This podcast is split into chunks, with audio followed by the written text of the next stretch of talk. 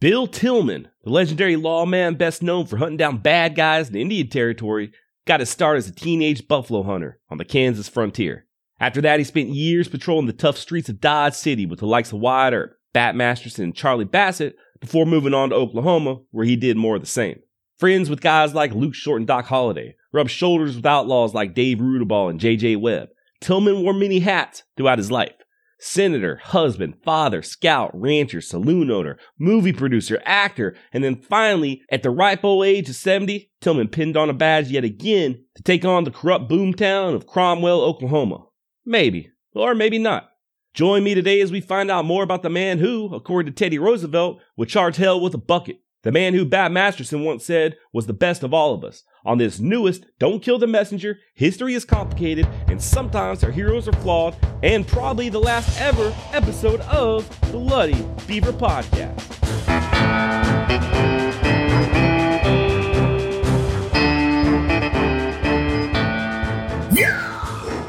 William Matthew Tilghman Jr. was born on July 4th, 1854, in Fort Dodge, Iowa. And how much more American could you possibly get than that? Not only was he born on the 4th of July, but he was born in a damn fort. And the fort had a really cool name Dodge. Tilghman wasn't born at no Fort Prius or Fort Hyundai Elantra or no damn Fort Kia Soul. Hell no, he was born in Fort Dodge on America's birthday. William, or Bill as he was often called, was child number three of a litter of six, born to William M. Tilghman Sr. and Amanda Shepard. And the Tilghmans were farmers, like most Americans were back in the good old days when we didn't have vaccines or child labor laws or more than two genders. Uh, no, I do find it funny though when people talk about the good old days, as if there's any other better time to be alive than right now. I know sometimes things get a little annoying, but we've got it pretty good nowadays. I think when people mean the good old days, they mean when things were simpler and moved at a slower pace, right? Which was definitely how it was when Bill Tilghman was a kid. What we don't always consider is how brutally hard it was to be a farmer in the 1850s. And toss in a whole bunch of rightfully angry Native Americans, and you might just have to literally get the hell out of Dodge, which is exactly what the Tilghmans did, leaving Fort Dodge, Iowa for Kansas territory. Only thing was, though, Kansas wasn't the safest place in the world at that time either. These were the bleeding Kansas years. The territory was filling up both with pro slavery and abolitionist groups, and to say that the two factions just didn't get along would be an understatement. This was around the same time when John Brown did his famous raid on Harper's Ferry, when Americans were becoming more and more divided with each new day that passed, and tensions were running at an all time high, especially so there in Kansas. And Lawrence, Kansas, the town that would be absolutely devastated by Confederate guerrillas, wasn't very far at all from where the family ended up settling which was on a farm just outside of Mount Pleasant in Atchison County, way up there in the northeast corner of Kansas. Now, this Atchison County came into being the same year that Bill was born and would eventually become the eastern terminus for the Atchison, Topeka, and Santa Fe Railroad, the same company involved in the railroad wars I've spoken of on previous episodes. But when Bill's family arrived in Kansas, it wasn't even a state yet. It was still just a territory, and still very much a part of the frontier. So aside from the abolitionists and the pro-slavery factions just constantly fighting, you also had the very real threat of American Indian raids. And all of this violence would continue up to and during the Civil War. But Bill Tilghman didn't participate in the Civil War because he was a coward. no, I'm joking. Uh, fact is, he was too young. He would have only been like 11 or so when the war ended. But his father and his older brother Richard did serve. Matter of fact, uh, Richard was only 15 when he went to go fight. The records show that Richard Tilghman mustered out of the service in June of 1865, a veteran of war at the age of 18. The good old days. I do wonder, though, if young Bill was jealous watching his brother go off to war, wishing he were old enough to tag along, not knowing that in just a few short years he'd embark on a life that'd be chock full of all the action anyone could ever hope for. A life that was possibly inspired by a chance encounter with a tall stranger there in Atchison County. Story goes that the stranger, a buckskin clad lawman, stopped Bill to inquire as to some wanted men in the area. Wanted to know if the kid had seen him. He hadn't, but this meeting with the curious stranger certainly left an impression on young Bill. And so did those two big revolvers that the lawman had shoved behind the bright red sash tied around his waist. It was this accidental meeting with the one and only already kind of famous Wild Bill Hickok that inspired Bill Tilghman himself to one day pursue a career in law enforcement. Now, maybe that encounter I just described happened, and maybe it didn't. But in the words of Mike Rowe, That's the way I heard it. Matter of fact, much of Bill Tilghman's life falls under the that's the way I heard it category. And what better time than now to go ahead and give my usual disclaimer. I know I say this a lot, but it was very hard finding accurate information on Mr. Bill Tilghman. Frustratingly hard. So much so that I actually called it quits on this episode twice. So here's my dilemma, y'all. I want to provide accurate, entertaining information in a somewhat timely manner. Meaning I don't want to take too long and only release an episode every two or three months. I don't like going more than two weeks without putting out new content. In an ideal world, I'd love to do a two hour long episode every single week. But since this is a one man operation and I have other duties in life, there is a limit on how much research I can do. And not just a time limit, but a financial one as well. You know, I can't afford to buy two or three books to prepare for every episode. And I certainly don't have time to read everything available on every topic. Like I've said before, I'm not a historian or a documentarian. I have zero degrees. I'm just a guy with a $50 microphone who once Googled the phrase, how to make a podcast.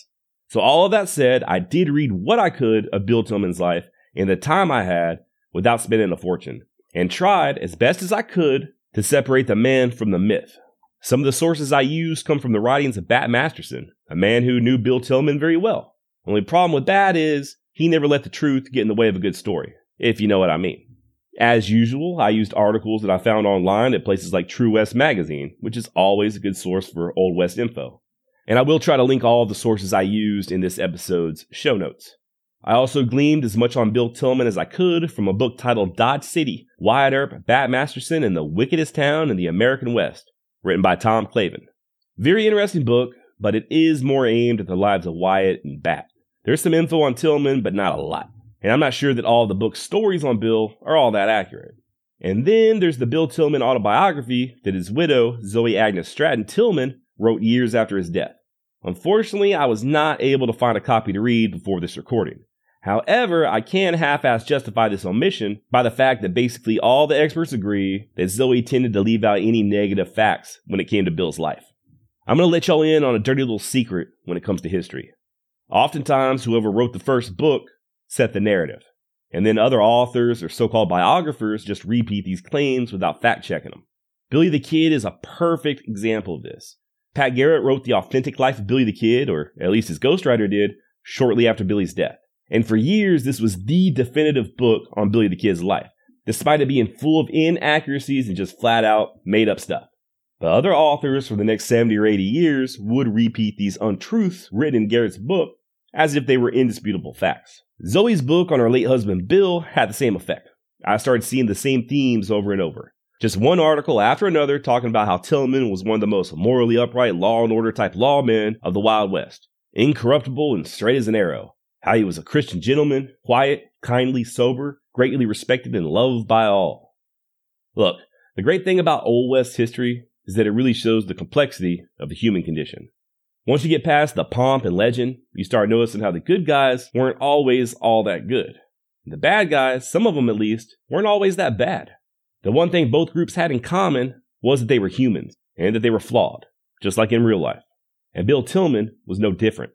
So I said all that to say this. The information on Bill's life, especially his time spent in Kansas, was very hard for me to track. What stories I could find were often in direct contradiction to other stories of his life, and some of the stuff I read was just blatantly not true. So, for the sake of my sanity and this podcast, I decided that instead of doing a detailed timeline of Tilghman's early life, I just go ahead and do a quick rundown of events that hopefully are at least semi accurate.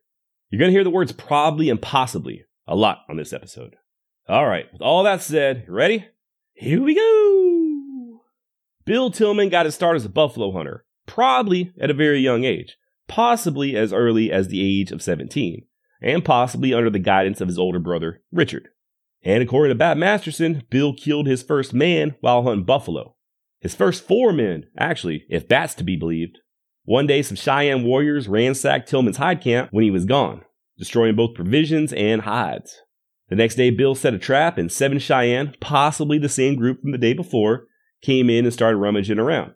Tilghman opened fire, and the story goes that once the smoke cleared, four Cheyenne warriors lay dead in the dirt. Is that story true? I don't know, but I kind of doubt it. I read other versions that say he only killed two warriors, and I saw at least one version that says he killed all seven of them. Did Bill Tilghman have any run ins with the Cheyenne while he was hunting buffalo? Probably. I'm certain he did.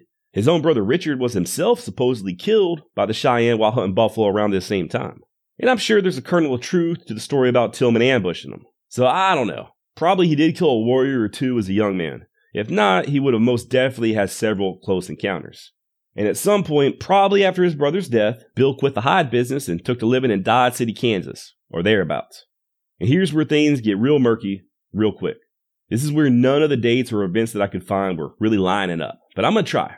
Between the years of probably 1874 ish to 1886, so like a 12 year period, Bill Tilghman worked briefly as a scout for the Army, maybe, and then on and off again as a rancher, Ford County Sheriff's deputy, deputy city marshal, and city marshal there in Dodge City. He also, during this time period, owned at least two saloons, got married, started a family, got arrested a couple of times, and possibly ran the notoriously deadly Mysterious Dave Mather out of town. While in Dodge City, Bill Tilghman earned not only the respect, but also the friendship of other Old West legends like Wyatt Earp, Bat Masterson, and Charlie Bassett, all lawmen themselves there in Dodge. He was friends with Luke Short and Doc Holliday. He knew and had run ins with guys like Dave Rudabaugh and the aforementioned Dave Mather. He worked alongside a lawman turned outlaw, John Joshua Webb, who, incidentally, would one day share a jail cell with Rudabaugh. Tilghman possibly pinned on a badge as early as 1874 at the age of 20, or it might not have been for a few more years until 1878. So many different versions of this guy's life, it's really hard to tell. He was definitely in Dodge City in 78 when Chief Dullknife's Cheyenne broke off the reservation and Wyatt Earp organized a group of armed civilians, one of which was Tilghman, to guard the town's nervous citizens. And it looks like it was that same year when Bill became a deputy under then Sheriff Bat Masterson. This was also around the time that Masterson arrested Tilghman, not once, but twice. Uh oh, not getting off to a good start on the whole straight laced law and order legacy. Uh, the first time Tilghman got arrested, it was for being a suspected accomplice to a train robbery. The second time was for stealing a horse. Neither one of these charges stuck, but it does kind of make you wonder. I will note that he never lost his job as a deputy either, despite getting arrested. So maybe the charges just didn't amount to anything. I don't know. At the same time, Tilghman also proved his courage by helping protect a prisoner from a group of armed vigilantes. And he rode along with Masterson, Earp, and Bassett when they tracked down and killed the murderer of Dodge City dance hall singer and actress Dora Hand. As far as Bill's matrimonial situation goes, he did get married in 1877 to a 16 year old widow by the name of Flora Kendall. Yes, a widow at the age of 16. How's that for the good old days? I mentioned that Tilghman also dabbled in ranching. This venture did not end well, thanks to Mother Nature. At some point, a big blizzard struck and killed off most of Bill's herd, effectively putting him out of business. Depending on which sources you believe, this happened in either 1880 or during the Great Blizzard of 1887, or possibly both. A DuckDuckGo search states that the winter of 1880 and 81 is widely considered to be one of the most severe winters ever known in parts of the United States. Famous author Laura Ingalls Wilder even wrote a book about it called The Long Winter. Supposedly, that winter was just blizzard on top of blizzard on top of blizzard. If you listen to the episode I did on Luke Short and the Dodge City War, episode number 33, you may remember me talking briefly about a guy named Cornelius Neal Brown. He's one of the guys pictured in the famous Dodge City Peace Commission photo alongside Luke Short and Masterson and Earp and Bassett. Brown and Tilghman were pretty tight. They hunted buffalo together, they were lawmen together, and at some point, they were in the ranching business together and it was supposedly this winter of 1880 that killed all but 800 head of their cattle. And then, seven years later, you had the blizzard of 1887. Story goes that Tilghman had just resigned from his position as Dodge City Marshal to focus on ranching when this storm hit. Accompanied by high winds and snow drifts of six feet or more, temperatures quickly dropped to 30 below zero. The snow was so blinding that some people got lost just yards away from their own homes, and it's estimated that about 100 people in Kansas alone froze to death during this blizzard. Now, animals can fare far much better than we humans can, but still, those are pretty harsh conditions. So it's no surprise that up to 75% of some herds were decimated. Many ranches and cattle companies went under due to this storm. Bill Tilghman's among them. Maybe, like I said, not sure which winter it was that destroyed his herd, or if it was both of them. But after the 1887 blizzard, and after about a decade as a Dodge City lawman, Bill Tilghman would have just been 32 years old. And that about sums up first half of Bill Tilghman's life. Like I said, I know I really glossed over a lot of his career there as a lawman in Dodge City, but there's just so much focus on guys like Wyatt Earp and Bat Masterson that, I don't know, I guess Bill just simply got overshadowed. He was right there with him, though. walking those same streets, corralling the same drunk cowboys, and holding off the same angry mobs. He may or may not have been part of the so called Dodge City Peace Commission during the bloodless Dodge City War. I'm positive he was, but once again, very little information on his actions during this time. He was a lawman in Dodge City before the Dodge City War, and he was a lawman in Dodge City after the war. And he was friends with all the other guys in the air quotes Peace Commission. Speaking of which, there may be pictures floating around featuring Bill Tilghman in the famous Dodge City Peace Commission photo. These are fake pictures. Some mental midget thought it'd be cool to Photoshop Bill in for some damn reason that only a virgin could understand. Was Bill Tilghman really an accomplice to train robbery and horse theft? Maybe. There are indications that Tilghman illegally sold whiskey and guns to Native Americans during his time there in Dodge City, and that he profited by selling horses that were stolen off of Indian land. But like I said, these charges did not stick. Did he really chase Mysterious Dave out of Dodge City? Possibly, but Mather biographers argue that he did not. And one of their most compelling arguments is that Mysterious Dave was actually under indictment at the time he supposedly got ran off. You know, so why would you run off a man who was under indictment and not just lock him up? When did Bill Tilghman really become a lawman? What year? How long did he scout for the Army, or did he even scout for the Army at all? Did he really kill those Cheyenne and then go on to kill many, many more Cheyenne over the following years, as Bat Masterson claimed? Did he really resign his position as Dodge City Marshal just to focus on his ranch? Who the hell knows? Not this podcaster. What I do know is that after Tilghman quit his job as Marshal, he did still retain a commission as a deputy sheriff for Ford County. And it was in this capacity that he shot a man named Ed Prather on July 4th, 1888.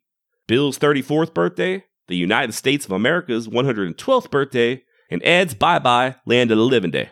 Now, this shooting took place in Farmer City, Kansas, now a ghost town, when Ed made one threat too many thrown in Tilghman's general direction. According to a local paper, Mr. Prather became very verbally abusive and threatened to put an end to Bill right then and there. A threat that Bill took very seriously, especially when Ed went for his revolver. Turns out Tilghman was faster on the draw, though, had his revolver pointed straight at Ed's face and ordered him not once, not twice, but three times to take his hand off his gun. Prather did not heed warning number three and ended up with a fresh hole in his forehead. And this was deemed a justifiable killing by a coroner's jury. Several months after this incident, Bill Tilghman got himself involved in a little something called the Gray County War. And oh boy, if you think our most recent election here in the States has people riled up, wait till you hear about the Gray County War. Turns out, back in the Dizzy, the act of deciding which city or town got to be the county seat was quite the big deal. I'm not to lie, I had a very hard time defining what a county seat was just off the top of my head. And the city I live in is a county seat, so, you know, I should have been knowing. So, what does it really mean when a city is the county seat? Most of the time, the county seat is also where the county's government headquarters are located. The courthouse is going to be in the county seat the sheriff's department headquarters, the county jail, probably the tax office, all located in the county seat. Doesn't seem like a big deal, right? Whoop de doo, look at me, I'm a county seat. Well, back in Bill Tilghman's time, it was a big deal. A big enough deal to cause some average, everyday townsfolk to take up arms. Not only was it a matter of prestige to say that your city was the county seat, but it also came with certain tax and monetary benefits. At this time in Kansas, once an area had a population of 600 or more, they could form into a county. Whichever community was then selected as the county seat would reap the benefits of a courthouse, new roads, bridges, schools, and longevity. Many a town that was passed over for the county seat has since become a ghost town. In 1887, Garfield County, Kansas was formed, and things got so heated when it came time to elect the county seat that Bill Tilghman and 20 other tough men with guns were hired to ride in and keep the peace. The same thing happened shortly thereafter in the newly formed Gray County, but the presence of Tilghman and the others just wasn't enough to stop the inevitable violence from erupting. Long story short, the competition between the Gray County towns of Ingalls and Cimarron were so contested and riddled with ballot fraud that it finally had to be settled by the Kansas Supreme Court, who initially ruled on the side of Ingalls. Only problem was the county records were now in the defunct courthouse in Cimarron, and they flat out refused to give them up. When asked why, they responded with, Nope, Mm-mm. These are my records now, and you can't have them, so nay, nay, boo boo, stick your head in doo doo. Or something like that. Uh, enter in Bill Tilghman. He led a deputized posse whose numbers included Jim Masterson, the younger brother of Bat, and Neal Brown, Bill's old buddy from Dodge City, and others. Uh, I'm not exactly sure how many men were in this posse, but it was more than a few. and they were tasked with heading to Cimarron and seizing those court records. Sounds easy enough, right? Well, you, sir or madam, underestimate the good people of Cimarron, Kansas. When Tilghman rode up and he and his men started loading those documents into a wagon, the town's honest tax-paying citizens started arming up. Didn't take too long before they confronted the lawman and his deputies. And by confront, I do mean move into position and immediately open fire. A bullet struck Bill Tilghman in the leg. Uh, matter of fact, all three men in the wagon with Bill were shot, including the driver, who was luckily able to turn the wagon around and get clear of the gunfire. Meanwhile, poor Jim Masterson and the others were stuck inside the courthouse. They started to return fire and actually held off a couple of full on frontal assaults from the angry citizens. The entire battle, now known as the Battle of Cimarron, lasted six hours, and yes, eventually the townspeople did get the upper hand and were able to capture Tilghman's deputies. Bat Masterson himself ended up having to telegraph Cimarron and say that if they didn't immediately release his brother and the others, then he was going to personally hire a train and come with enough firepower to blow the entire damn town off the map. So they released the men. Incredible as it may seem, only one man died during this whole ridiculous incident a resident by the name of J.W. English. And the issue was still not resolved. It wasn't for another five or six years before the county seat was finally established in Cimarron. Uh, full disclosure, I did read another account that said Tilghman wasn't shot and that he just suffered a sprained ankle. Either way, it sounds like a whole lot of trouble over where to put a courthouse. And it's a sign of the times. If people are willing to ambush and attempt to kill a group of deputized men over mere court records, then there ain't no telling what they do if someone convinced them that, oh, I don't know, an entire global pandemic was faked in order to rig a presidential election and the vaccine for said pandemic was going to sterilize an entire civilization and turn the friggin' frogs gay? Turn the friggin' frogs gay! But that's none of my business. The following year, 1889, the great Oklahoma land rush occurred, and our very own Bill Tilghman was right there in the mix, trying to get some of that sweet, sweet land that we stole from the Indians. Cause good old days. The so called unassigned lands were a portion of present day Oklahoma ceded to the United States by the Creek and Seminole tribes following the Civil War. For those of you familiar with Oklahoma, first off, I'm sorry. And second, we're talking about the area of present day counties of Canadian, Kingfisher, Oklahoma, Logan, Cleveland, and Payne. Basically, this great land rush was first come, first serve. Whoever got to the tract of land they wanted to live on and claimed it first got to keep it. At least that's my probably less than perfect understanding of it. So on April 22nd of 1889, hundreds and hundreds of hopefuls all lined up. And at 12 noon, when a pistol shot marked the start of the race, they all made a frenzied dash to claim their land. There's a movie from 1992 called Far and Away, starring the supreme leader of Scientology, Tom Cruise, and verified Illuminati member Nicole Kidman. It gives a pretty cool portrayal of this land rush. I couldn't for the life of me tell you what the movie's about. I just happened to remember that one scene and I looked it up and yep, sure enough, the clip is on YouTube. Link in this episode's show notes. It's basically what you'd imagine a whole bunch of people on horseback or in wagons making a mad scramble to get to the prime land first, and all the chaos that ensues in such a debacle. I don't know that Tilghman personally took part in this initial first land rush, but I do know that the city of Guthrie, Oklahoma came into being that very day, instantly gaining a population of 15,000 people, one of whom was Bill Tilghman, who put up a commercial building he then rented out to finance his future ranching operations but not before doing a little bit of housekeeping. Although Bill, as far as I can tell, wasn't any type of official lawman at this time, he and his friend Jim Masterson did take it upon themselves to rid the streets of Guthrie of land squatters. And they did so by dragging logs chained together and hitched to mules on opposite sides of the main street, with Tilghman riding up front with a shotgun in his hands. Probably not the most diplomatic way to clear the streets, but I'm sure it got the job done. And if the first half of Bill's life was that of a Kansan, the second half was definitely that of an Oklahoman, or as I like to refer to them, Oklahomos. Ha! I love shitting on Oklahoma. I've never been there, it just seems like such an easy target. Anyway, there was another land rush about five months later that Tilghman did participate in, where he acquired the land for his ranch. Now, aside from the joy I derive from constantly making fun of Oklahoma, the state is brought up on this podcast very often for a good reason a whole lot of Wild Westing took place in the confines of present day Oklahoma. It was just a straight up lawless territory during this great land rush, and it had been for quite some time. There were attempts to clean it up over the years back when it was just Indian territory, but now that it was approaching statehood and so called civilized folks were trying to settle the area, law enforcement really ramped up their attempts to rid themselves of the criminal elements. And this is where Bill Tilghman comes into play. He was just one of many capable men that became U.S. deputy marshals during this time. Matter of fact, he and two others, Chris Madsen and Heck Thomas, would famously become known as the Three Guardsmen for the way they basically just waged a war on banditry there in the territories. And one of their main targets was the Doolin Gang and their so called Wild Bunch, not to be mistaken with Butch Cassidy's Wild Bunch. If you have time, please go back and listen to episode 25 I did on the outlaw dynamite Dick Clifton to learn more about this gang's genesis. Here's a quick rundown though. The Doolin Gang used to be the Dalton Gang, and then they became the Dalton Doolin Gang. But after the Dalton brothers were almost completely wiped out in a disastrous Coffeyville, Kansas bank robbery gone wrong back in 1892, they then just became the Doolin Gang. And their leader was a guy named Big Eared Biff Bifferson. Uh, no, that's not true. The Doolin Gang was led by Bill Doolin, a guy who looks exactly like a crazy person. Seriously. There's this one picture of him I found online where he just has these crazy eyes and a weird straight mustache. Very villain like.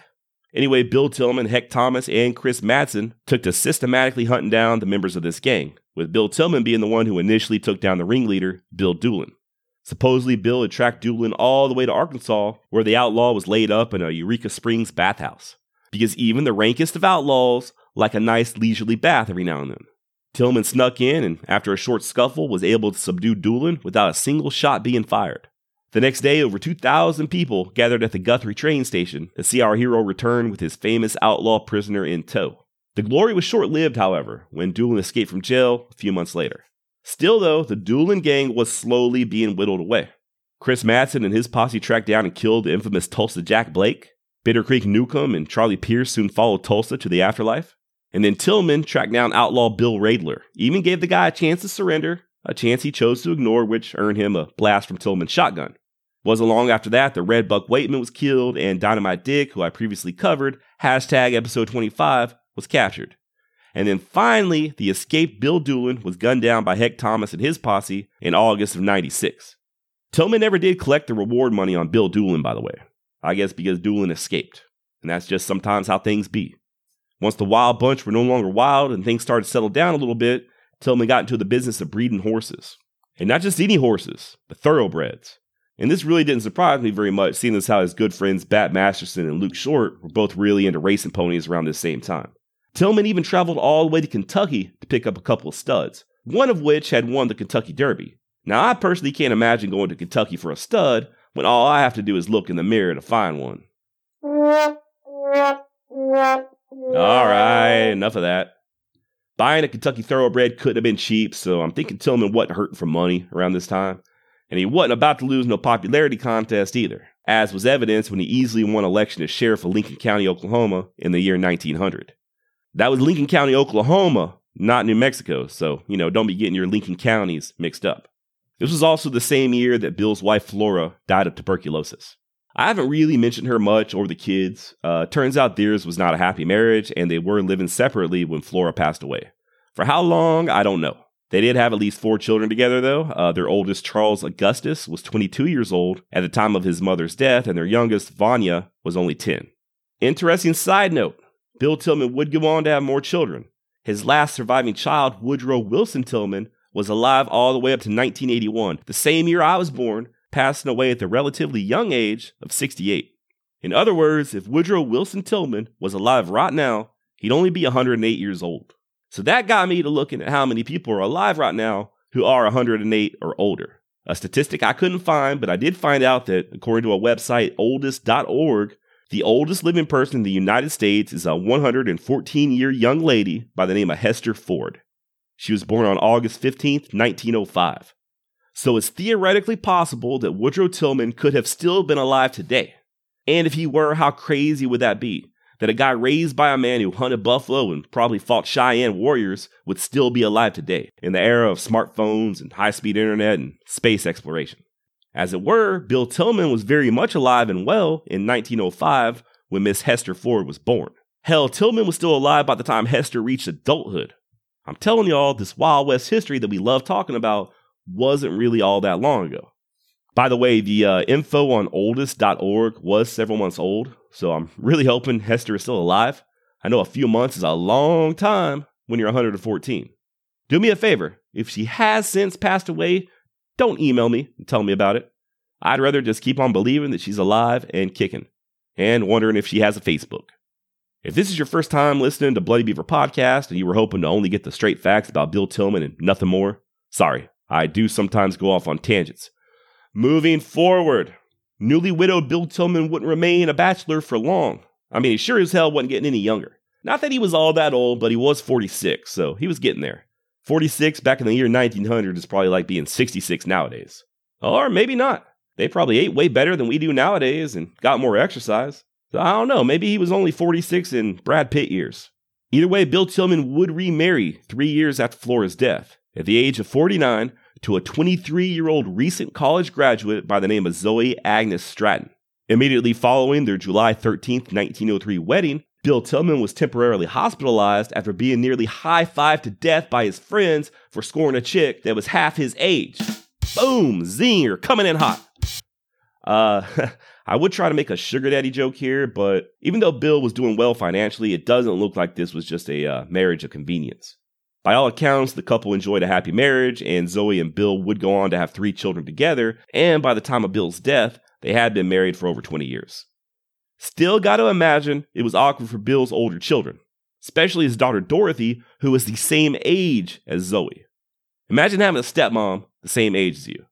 You know what? Scratch that. Uh, I've been told that the stepmom genre on Pornhub is pretty popular. So, how about this? If you're a damn pervert and that actually sounds appealing, why don't you get your mind out of the gutter and imagine having a stepdad your age? Uh huh. Not sounding so hot now, is it? Some guy you went to high school just sticking his young boner all up in your mom every night?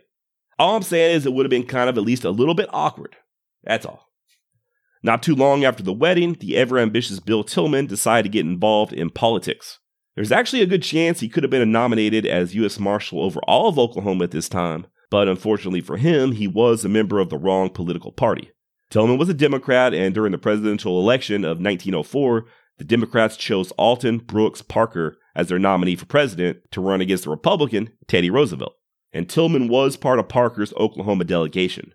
As such, he visited his old friend Bat Masterson, who by then was living in New York City and working as a writer, and through Masterson was able to meet then President Teddy Roosevelt. The thing about Teddy Roosevelt was he loved his Wild West lawmen. You know, guys like Seth Bullock of Deadwood, who did receive a presidential marshal appointment. And I'm willing to bet had Tilghman not been of the wrong political party, Roosevelt would have likewise hooked him up with that Oklahoma marshal job, if not some other sweet gig. But you know how politics are. Roosevelt still liked Tilghman, though, to the point that Teddy invited Bill to come speak at President Taft's inauguration in 1909 and it was likely these political contacts Tilghman was making that helped him easily win an election for state senator that same year. Not too bad for a kid who grew up on a farm and made his bones skin in Buffalo. Following Tilghman's stint as a senator, he took a position as chief of police of Oklahoma City. He was 57 years old, and over the course of the next two years, he helped eliminate much of the criminal components plaguing the city. Or at least that's the way I heard it. Turns out things might not have been what they appeared, but we'll get to that soon enough. Lots of changes were happening in the early 20th century. One of which was this newfangled thing that everybody was talking about, called the moving pictures or motion pictures. And Bill Tilghman was there for it. He, along with some other ex lawmen, ended up making a movie called The Passing of the Oklahoma Outlaws. Not only did they produce this film, but they also starred in it as themselves. It premiered in 1915, and although it was originally the same length as our modern movies, clocking in at 96 minutes, only 13 minutes have survived to present day. And yes, it is on YouTube. I will link to it in the show notes. And it's not as bad as I anticipated, especially the version I watched that had kind of a overdub of more modern Western style music over it. I watched all of it and I gotta say it was kind of cool watching Bill Tilghman in action. And although it depicts real life events like him capturing Bill Doolin, it is a highly fictionalized version of said events, much like the official record of Bill's life. So don't watch it thinking that just because Bill Tilghman produced it and starred in it, that he made sure it was historically accurate. Even Chris Madsen, Bill's former colleague when it came to taking out the Doolin gang and co star in the movie, was quoted as saying, I like Bill, but when he got into the moving picture business, he had to make a record whether it was right or not. And Bill was inclined to be romantic. This wasn't the only movie that Tilghman had a hand in producing. He was also previously involved in 1908's The Bank Robbery, which starred not only him, but other Old West legends like Quanah Parker, Heck Thomas, Frank Canton, and the ex outlaw Al Jennings. It's interesting to me that Tilghman got into acting because if you look at his pictures, in some of them, he very strongly resembles the actor Anthony Hopkins, which made me wonder if Anthony Hopkins is still alive. He is, don't worry. But then I got to wondering, for reasons God only knows, if Jack Nicholson was still alive. He is as well. Matter of fact, both he and Anthony Hopkins were the same age, 83, having been born in 1937. In 1937 was the same year that Emmett Dalton, the last surviving member of the Dalton Doolin gang, who Tilghman helped destroy, passed away. Bringing it full circle, people. That's the kind of service you get here and only here at Bloody Beaver Productions. okay, uh, as far as Bill Tilghman and the movie and pictures go, there have been a couple modern day movies depicting his involvement in the film industry. The most recent one, Bill Tilghman and the Outlaws, is pretty new. It was either released in 2019 or 2020. I haven't seen it, but I did watch a few clips, and not gonna lie, looks more than a little corny. What's not corny is the 1999 movie You Know My Name, featuring Sam Elliott as Bill Tilghman. Definitely not the most accurate movie in the world, but come on. It's got Sam Elliott. That dude was born to play an Old West lawman. Also, much like Bill Tilghman, I'm pretty sure Sam Elliott's old ass can still land some 23 year old chicks. The movie You Know My Name starts off with the filming of Oklahoma Outlaws and then transitions into the remaining years of Bill Tilghman's life, namely his final job as a lawman, which we are now going to discuss.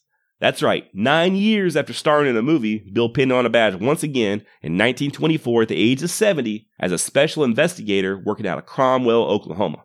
Now, Cromwell was like the 1920s version of an Old West boomtown.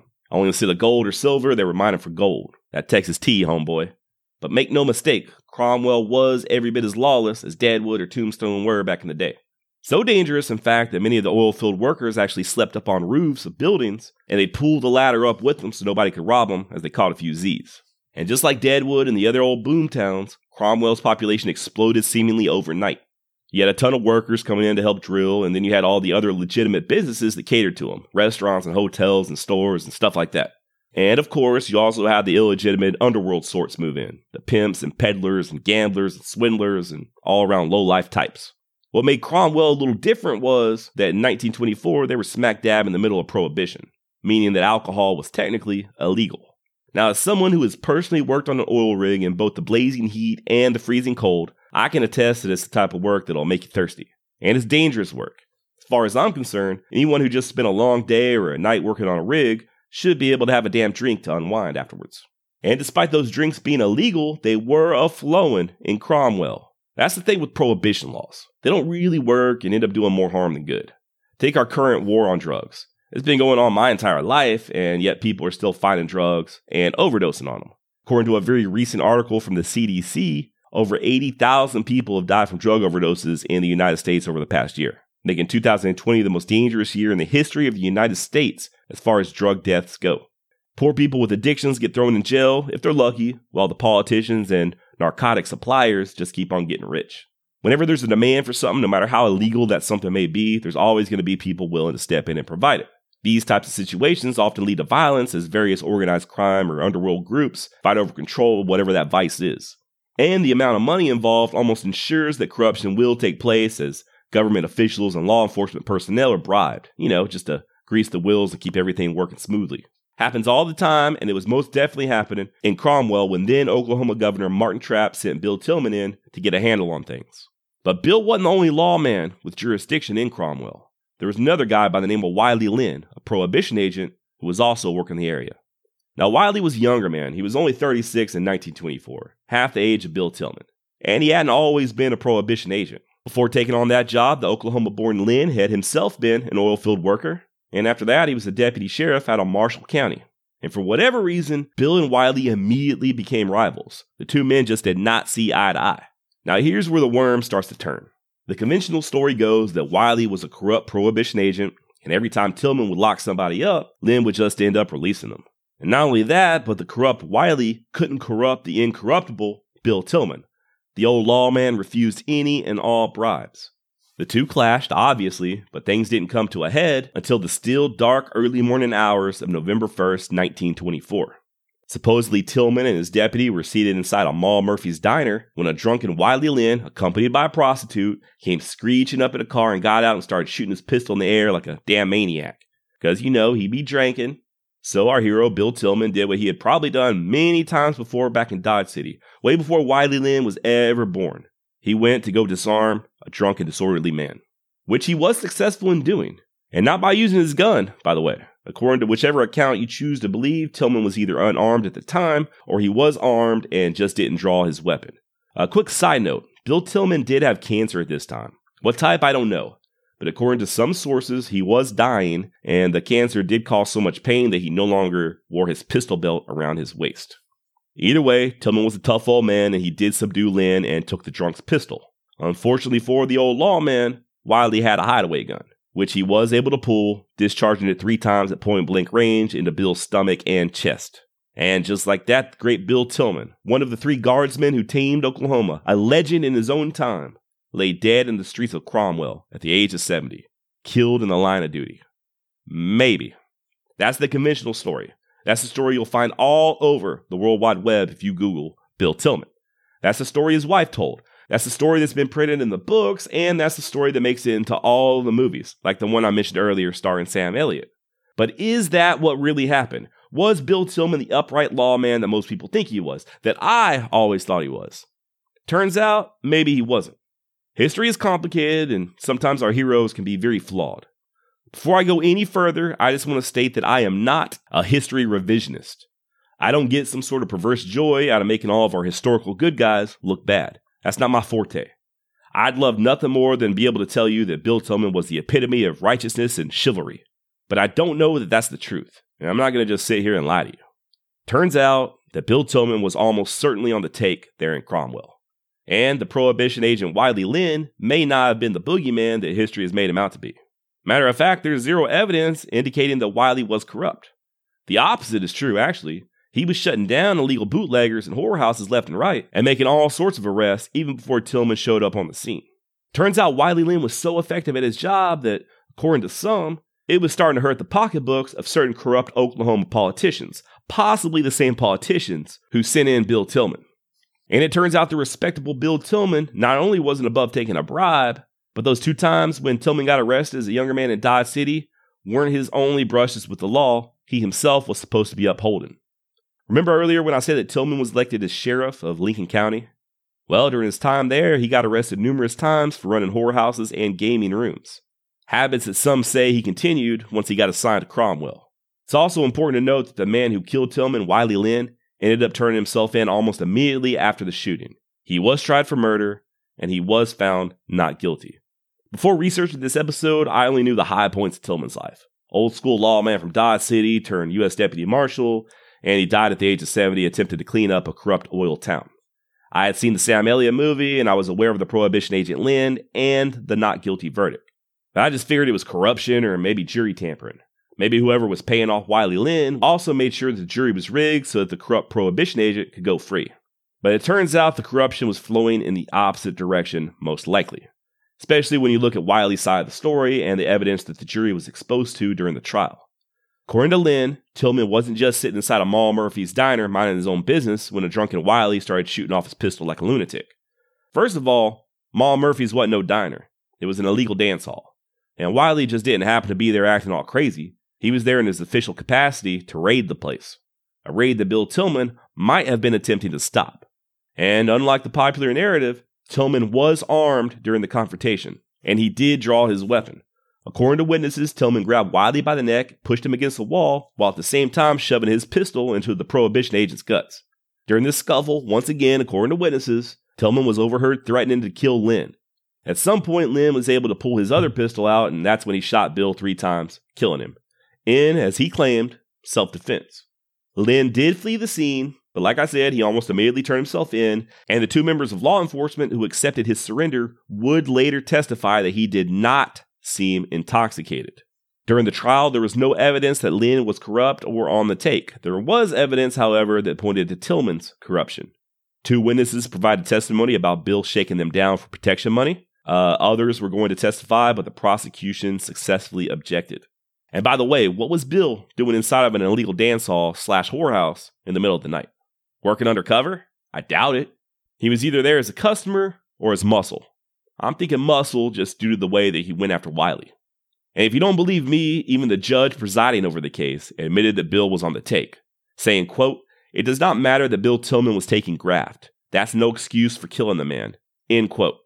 After all this evidence was presented, plus the other witnesses who testified that Bill Tilghman had threatened Wiley Lynn's life on previous occasions, and despite the governor of Oklahoma throwing his political weight into the mix, a jury of 12 honest men found Prohibition agent Wiley Lynn not guilty. Bill Tilghman's body would lay in state at the Oklahoma Capitol building and was attended by an honor guard before he was laid to rest in Chandler, Oklahoma. Not too long after his burial, someone, supposedly friends of Tilghman, came into Cromwell and torched every single house of ill repute. All the whorehouses and gambling halls were burnt to the ground. Once again, maybe. I always thought that was one of the coolest parts of the story. Just imagine it a bunch of old ex lawmen coming into the devil's den and torching the damn place down. Or, you know, it may have just been a normal fire. I highly doubt that very many buildings there in Cromwell were up to code. As for Wiley Lynn, he was never the same after the trial. He was found innocent, but the court of public opinion is a motherfucker. After all, he had just killed a genuine American hero. He ended up losing his job and found it impossible to find more work in law enforcement, and he took the hit in the bottle. Hard. He ended up moving in with his mom, where he continued to drink. One of the people he blamed for his inability to find work and his ruined reputation was an Oklahoma investigator named Crockett Long. Long had been friends with Tilghman and made no secret about the fact that he had it in for Lynn. Made damn sure Lynn couldn't get hired and also made sure Wiley got arrested for drunkenness at every available opportunity, or so Wiley thought. Uh, on July 17, 1932, six years after Bill Tilghman's death, Wiley Lynn and Crockett Long finally had it out. Evidently, Lynn was the instigator, pulling out his pistol and coming for Crockett, saying, Put him up, you son of a bitch. I'm going to get you sometime, so it might as well be now which caused Long to draw his gun, and the two had themselves a good old fashioned gunfight there inside a corner drugstore in Madill, Oklahoma. A gunfight that would result in the death of both men, as well as an innocent bystander who accidentally stopped a bullet. As far as Bill Tilghman's widow Zoe is concerned, she would go on to survive him by 40 years, passing away in 1964 at the age of 83. And like I said earlier, it was her book that heavily influenced how the world remembered Bill Tilghman. And I don't blame Zoe. I'm sure she loved her husband. And hell, I hope when I die, someone tells a bunch of lies about me being a good person too. Unfortunately, it's not just Tilghman's reputation in Cromwell that's in question, or his possible transgressions as a young man. There's also speculation that his capture of Bill Doolin wasn't as cut and dry as the official version goes. That maybe the two Bills collaborated and Doolin allowed Tilghman to capture him if he'd split the reward money with him. And that maybe, just maybe, Doolin's escape from jail was a little bit too easy. At least one newspaper at the time of Doolin's arrest did question these circumstances. I don't know how long Bill Tilghman was on the take, and I don't know just how deep the corruption went. And to be perfectly honest, I'm not sure being on the take and accepting bribes necessarily makes someone a horrible person. It's not like he was out there murdering people or robbing from honest citizens. He was shaking down other criminals. But still, I also believe that certain occupations should be held to a higher standard. It's always a bad look for police officers who ticket people just trying to get to work on time, while they and their colleagues are also accepting bribe money and protecting people engaged in far more serious crimes. And let's say all of this is true that Bill Tilghman had a crooked streak. Does it completely void out all the good things that he did? You know, how many honest people slept well at night back in the old days knowing that Bill Tilghman was walking the beat? How many legitimately dangerous and violent bad men did Bill Tilghman put a stop to? So maybe he decided at the end of the day that he was going to get paid too. I don't know. I'm not the morality police. I will say this though. I think a lot of people don't like the idea of Bill Tilghman being on the take. They want their good guys to be good and their bad guys dead. Back when I covered Bigfoot Wallace, a legitimate Texas hero, I mentioned how he used to track down escaped slaves, which is kind of a shitty thing to do. Someone wrote to me that they believed Bigfoot was going after those slaves because he was so kind and that had he not gone after them, someone else would have, and that someone else might have treated the slaves badly. Maybe. Or maybe Bigfoot was just trying to make some money and he didn't really give a damn about the slaves. Because he was a human, and humans on the frontier in the 1800s simply did not think the same way that we think now. They were different people. And while I don't believe that we should view historical people through the lens of our modern morality, I also don't think we should pretend that the good guys were always perfect or that it's some sort of sacrilege to point out their faults. I guess it's human nature. You know, we want to believe that good always triumphs, and we want to have these heroes to look at for inspiration. But the truth is, we are, all of us, just flawed human beings. And if you put anybody too high up on a pedestal, they're likely to let you down. If you want to take more of a gander at the details surrounding Bill Tilghman's last days there in Cromwell, check out a book called Great Murder Trials of the Old West. Author Johnny D. Boggs goes into great detail on Wiley Lynn's trial. Another book definitely worth checking out is called Shoot from the Lips, written by Nancy B. Samuelson. Spoiler alert, she also maintains that Lynn acted out of self defense and that Bill Tilghman wasn't at all who we've been told that he was. I normally don't make it a habit to read Amazon reviews on this podcast, but uh, there was this one I found on Nancy's book regarding Bill Tilghman that really puts things in a different light and kind of sums up my thoughts on the whole subject. So I'm going to read a portion of it. The reviewer, Wayne Collier, writes, quote, There are those who revere a past where Western heroes ride tall. If so, they are forewarned as the author dismantles the celebrated frontier reputations of Chris Madsen, E.D. Nix, and Bill Tilghman. Some may feel that the author's unyielding stance is a tacit admission that she is arguing rather than proving her premise, but they would be wrong as this is a well documented book derived in the main from original sources. Samuelson offers the proposition that the early transgressions of Madsen and Tilghman, in particular, were harbingers of their misbehavior in Oklahoma Territory. A misspent youth isn't always a predictor of a misspent adulthood, yet the author makes a good case to the contrary. The guardsman's early deeds and misdeeds, coupled with names, places, and dates, does complicate Samuelson's narrative. Her task is eased somewhat when the subjects' lives converge in Oklahoma Territory, where their primary focus settles on the Oklahoma outlaws. Samuelson illuminates various incidents from that time period and matches legend against fact and myth against truth. Tilghman's claim to fame as the most outstanding lawman on the frontier was promoted by Outlaw Days, 1926, and Marshal of the Last Frontier, 1949, written by his widow, Zoe Tilghman.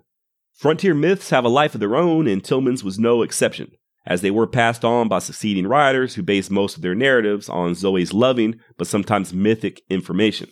Tilghman led a checkered life in Kansas. He served as a lawman, yet had earlier joined with known thieves to steal scores of horses from protected Indian lands. He also sold whiskey and guns to Indians. Tilghman hadn't altered his wayward ways decades later, as he was arrested six times in Oklahoma for running bawdy houses and consorting with prostitutes, and at least nine times for illegal gambling. His job as sheriff of Lincoln County, Oklahoma, was clouded by minor scandals and issues of impropriety, a consequence of his advanced age and diminished future. Samuelson carefully examines the 1924 shooting death of Tilghman in Cromwell, Oklahoma by Wiley Lynn, a federal prohibition officer. She raises the specter of Special Officer Tilghman as a payoff man for the governor and uncovers troubling questions. Why was Tilghman in a notorious place late at night sitting with the owner, a known lawbreaker? Was Tilghman a protector for the night spot? Was Tilghman, who didn't like Wiley, waiting to confront him? Why did Wiley Lynn have a nighttime search warrant for that particular place to be served at that particular time? Was Lynn as corrupt an officer as other writers have portrayed him? The author doesn't provide answers to all these questions, leaving it up to the reader to be the judge.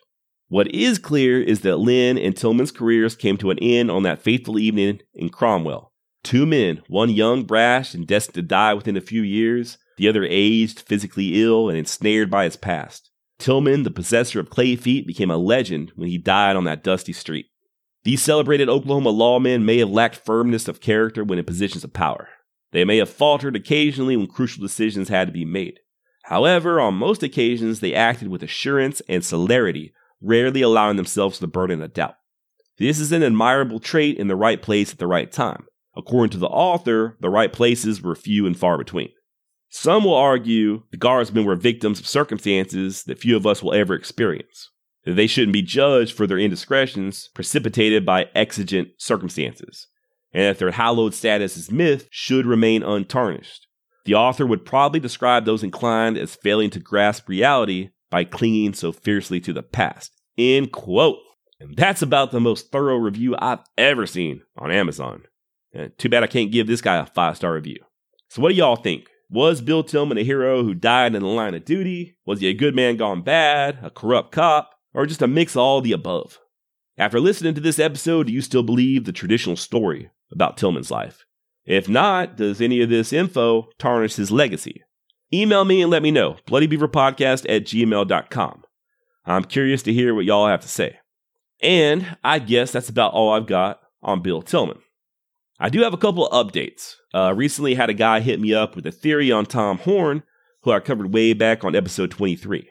This guy Steve referred me to a book called Tom Horn in Life and Legend that presents the theory that Horn's bad case of the yellow fever he contracted while serving in the army may have contributed to his dark turn in life.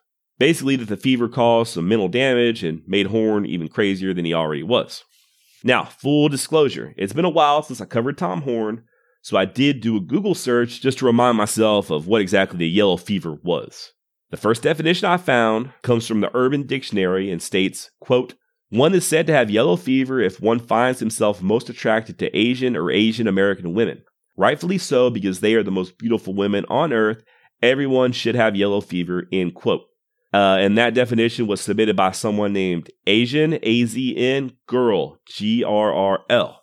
Now, I'm no medical doctor, but I'm pretty sure this isn't the same yellow fever that Tom Horn had. And besides, Despite my totally unhealthy obsession in my early 20s over Tia Carrera, Lucy Liu, and that one Asian chick from The Sweet Life of Zack and Cody, I turned out totally fine, right? Uh, no, uh, actually, the yellow fever that Steve is referencing was spread via mosquito bites and could cause serious illness, including organ failure and death. Not sure about mental disorders, but still an interesting theory. So, good job, Steve, and thank you for the book recommendation. I'll have to check that out. Also, uh, back on episode 29 that I did on Captain Jonathan R. Davis, I talked a little bit about the workings of black powder revolvers and wondered about the safety aspects of carrying one with all six cylinders loaded. Well, a guy that goes by the Wild Snapper had this to say on the subject. I own an original 51 Navy, and it is safe to load six chambers because there is a pin between the cylinders so you can drop the hammer in between the cylinder. And it locks on the pin, and it also locks the cylinder making it impossible for the gun to accidentally go off. And that's why a lot of people remained using the cap and ball revolvers after cartridge revolvers came out. You can carry six safely. But today, most people, including me, load only five cylinders because if you shoot a lot with cap and ball revolvers and you switch to cartridge revolvers, habits can get you hurt. Load them all the same way so you don't mess up loading when not paying attention. Also, today you can buy firing replicas on most cap and ball revolvers from the Walker Dragoons, the Baby Dragoons, the 51 Navies. They're around $300. And they are a lot of fun. They're very accurate to the original revolver. A lot of the parts on the replicas fit on my original 51 Navy, not all, but most. So thank you, Wild Snapper, if that is your real name. Uh, so that's cool. I guess basically you rest the hammer between the chambers as opposed to on the chamber, is what I think he's saying. So yeah, that sounds like it'd be perfectly safe. Carry all six chambers loaded. Also, a good idea about staying consistent with your safety protocol, no matter what type of firearm you're handling. I gotta get one of those replicas. All right, y'all. I would like to give some shout outs. Shout out to Joe Wheeler, Jamie M., Eric Simpson, Alphonse Schutz, that Dutch bandit over there spurking that cowboy at his restaurant in Germany, the Ranch House. Shout out to Chad Morrison, Nick Baranzini, aka that Elk Slayer, Randy Chapman, Joshua T, James Powell, Quentin, Jason Spann, Creatures of Darkness, Dave Campbell, Rob the artist, George Wood, and everybody else I'm forgetting to mention. And a special shout out to Michael, the host of the Texas History Lessons podcast. Do me a favor, y'all. Please check out this guy's podcast if you're a fan of Texas history or just history in general. I will link to it in the show notes. Michael recently did an episode titled Confederate Statues Should They Stay or Should They Go? with a focus on Gainesville, Texas. It's really good. If you do listen to it, I hope you do so with open ears and an open mind. Just like with this episode, things aren't always what they seem. And the history that we were taught in school or that we read on a GeoCities website back in 1999 ain't necessarily the way things actually went down. Michael lays it out really well, and for the most part, I agree with much of what he says. So, check that out and check out all of his other episodes while you're at it. So far, he's mostly been covering uh, the various tribes native to Texas. Just some really good stuff. Uh, I really like the way this guy thinks. Finally, I hope all of you had a very Merry Christmas, and I hope y'all all have a happy and safe New Year's. Thanks for all the support. Thanks for all the comments and emails. Please keep them coming. If you like what you hear, tell somebody about this podcast. And if you haven't already, please go ahead and subscribe on whatever platform you're listening on. Smash that like and subscribe button. Isn't that what all the hip young YouTubers say? Smash that bish. And lastly, if you're just here for Bill Tilghman, class is dismissed. The rest of this episode, I'm just going to do a sort of a year in review and talk about some possible upcoming changes. So, first off, once again, thank you all for listening. Just looking back over the past 12 months, I've done 27 episodes. And I got to interview William Sanderson, who played E.B. Farnum on the greatest TV show of all time, Deadwood. I'm probably the worst interviewer ever, but it was still fun to talk to the guy. I got a cool new logo, I got a website, finally hit that 1,000 subscriber mark on YouTube, all thanks to all of you. I've personally undergone some changes to the way I've been living this past year that I hope are starting to be reflected on my most recent episodes. I've also gotten some new equipment and some new know how that hopefully is improving the audio experience for all of you. As far as I'm concerned, this whole podcast experiment has been a success, considering that a successful podcast or any type of successful venture is dependent on what you're expecting to get out of it. I started this podcast to talk about Wild West history. I figured if I was lucky, maybe 20 or 30 people would listen to it. Well, according to my podcast hosting site's analytics, I've gotten over 31,000 unique downloads, almost 5,000 of those in just the last 30 days. According to YouTube's analytics, I've gotten over 130,000 views on that outlet, over 14,000 in just the last 28 days. So, yeah, my expectations have been exceeded and then some. I'm constantly amazed that anybody would want to hear me talk, and there's even people listening in foreign countries. So, from the bottom of my heart, Thank you, thank you, thank you. I get messages from people who say they got their coworkers and friends listen. I've got everyone from cops to felons to preachers as listeners. It's crazy. So my mind is blown and I've got nothing but gratitude. Now, if all that sounds like I'm bragging, not necessarily. Uh, I don't have any illusions of ever making a living doing this or making any money. But I do want this podcast to be more accessible search wise. And I do want more people to be able to find it. As of right now, if I go to google.com and type in Wild West Podcast or Old West Podcast, I don't see Bloody Beaver Podcast popping up on the front page. You know what I do see? Legends of the Old West. Dr. History's audio stories of the Old West. The Wild West Podcast. These are all great podcasts. I've listened to them all. They're amazing, full of great information, with great hosts. But do you see sort of a pattern as far as their names go? They're all obviously about the Wild West or the Old West. Nobody sees Dr. History's audio stories of the Old West and thinks to themselves, huh, I wonder what that podcast is about. Bloody Beaver podcast, however? What's that about? Menstruation cycles gone wrong? Also, I think some listeners are under the impression that my name is Bloody Beaver or that that's my weird fake internet persona or something like that. It's not. When I first decided I was going to do a podcast on Old West history, I knew I needed a good name. I had five criteria. It had to be catchy, had to be kind of silly, it had to be original, at least in the sense that there were no other podcasts with that name. It had to relate to the topic at hand, the Old West. And finally, there had to be an available.com. I nailed them all except for the uh, relating to the topic at hand. Now, in my mind, it all made sense. The title Bloody Beaver was just an homage to the Mountain Man era. You know, the fur trappers who came in search of beaver, and in doing so, opened up the West to everybody else. The beginning of what we call the Wild West was 100% because of the beaver trade and those beaver trapping years were some wild, dangerous, bloody years. Hence, Bloody Beaver Podcast. I liked it when I came up with it, and I still like it. But it doesn't tell anyone what the hell the podcast is about. And it sure as hell doesn't do me any favors when it comes to search engine optimization.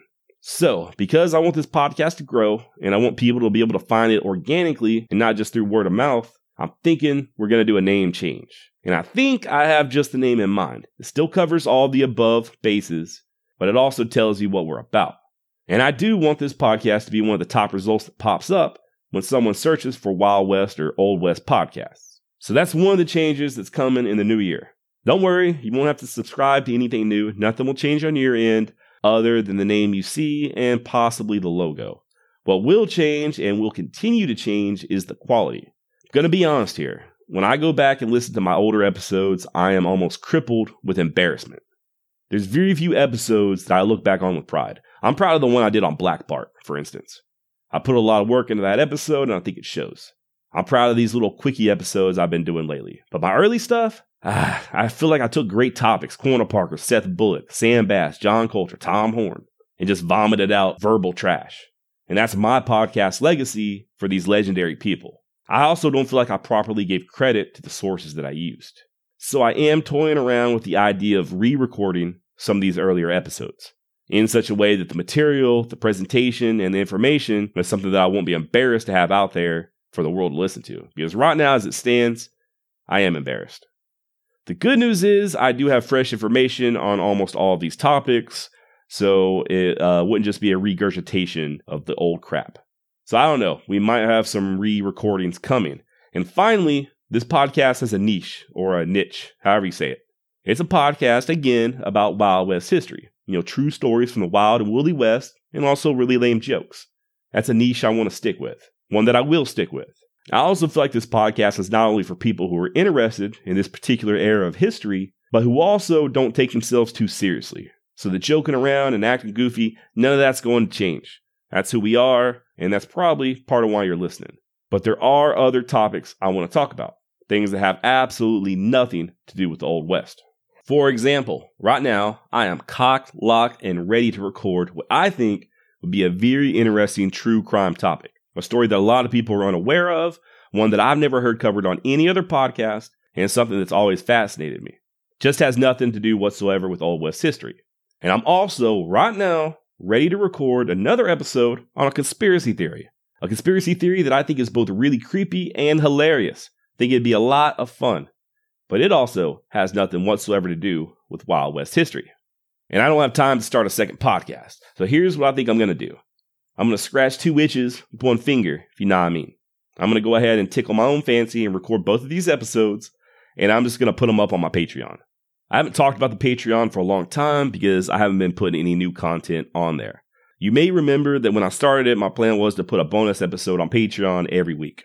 And I did for a while. I did an entire series on Kit Carson. It's still there if anybody wants to check it out.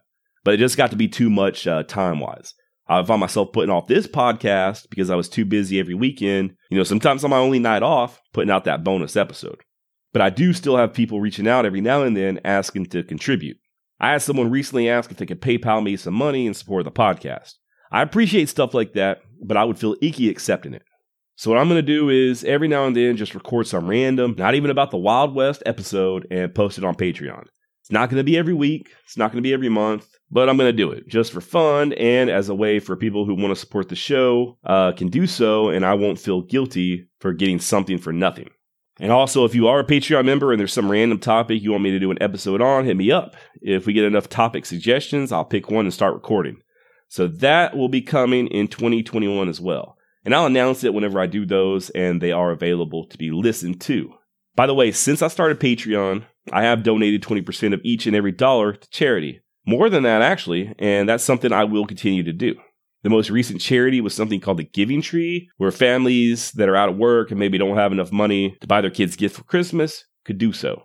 We didn't give much, but at least a couple of kids got presents this Christmas that otherwise wouldn't have, thanks to you guys supporting me on Patreon.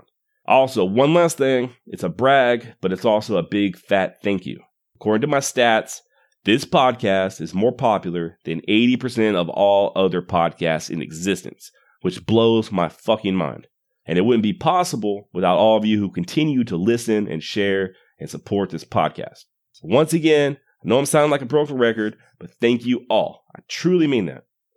All right, y'all, that's all I've got for today. Hope you had a Merry Christmas, Happy Hanukkah, Happy Kwanzaa, Happy Flying Spaghetti Monster Day, or whatever you heathens are into, and have a Happy New Year's. And please try to refrain from getting into any gunfights with prohibition agents.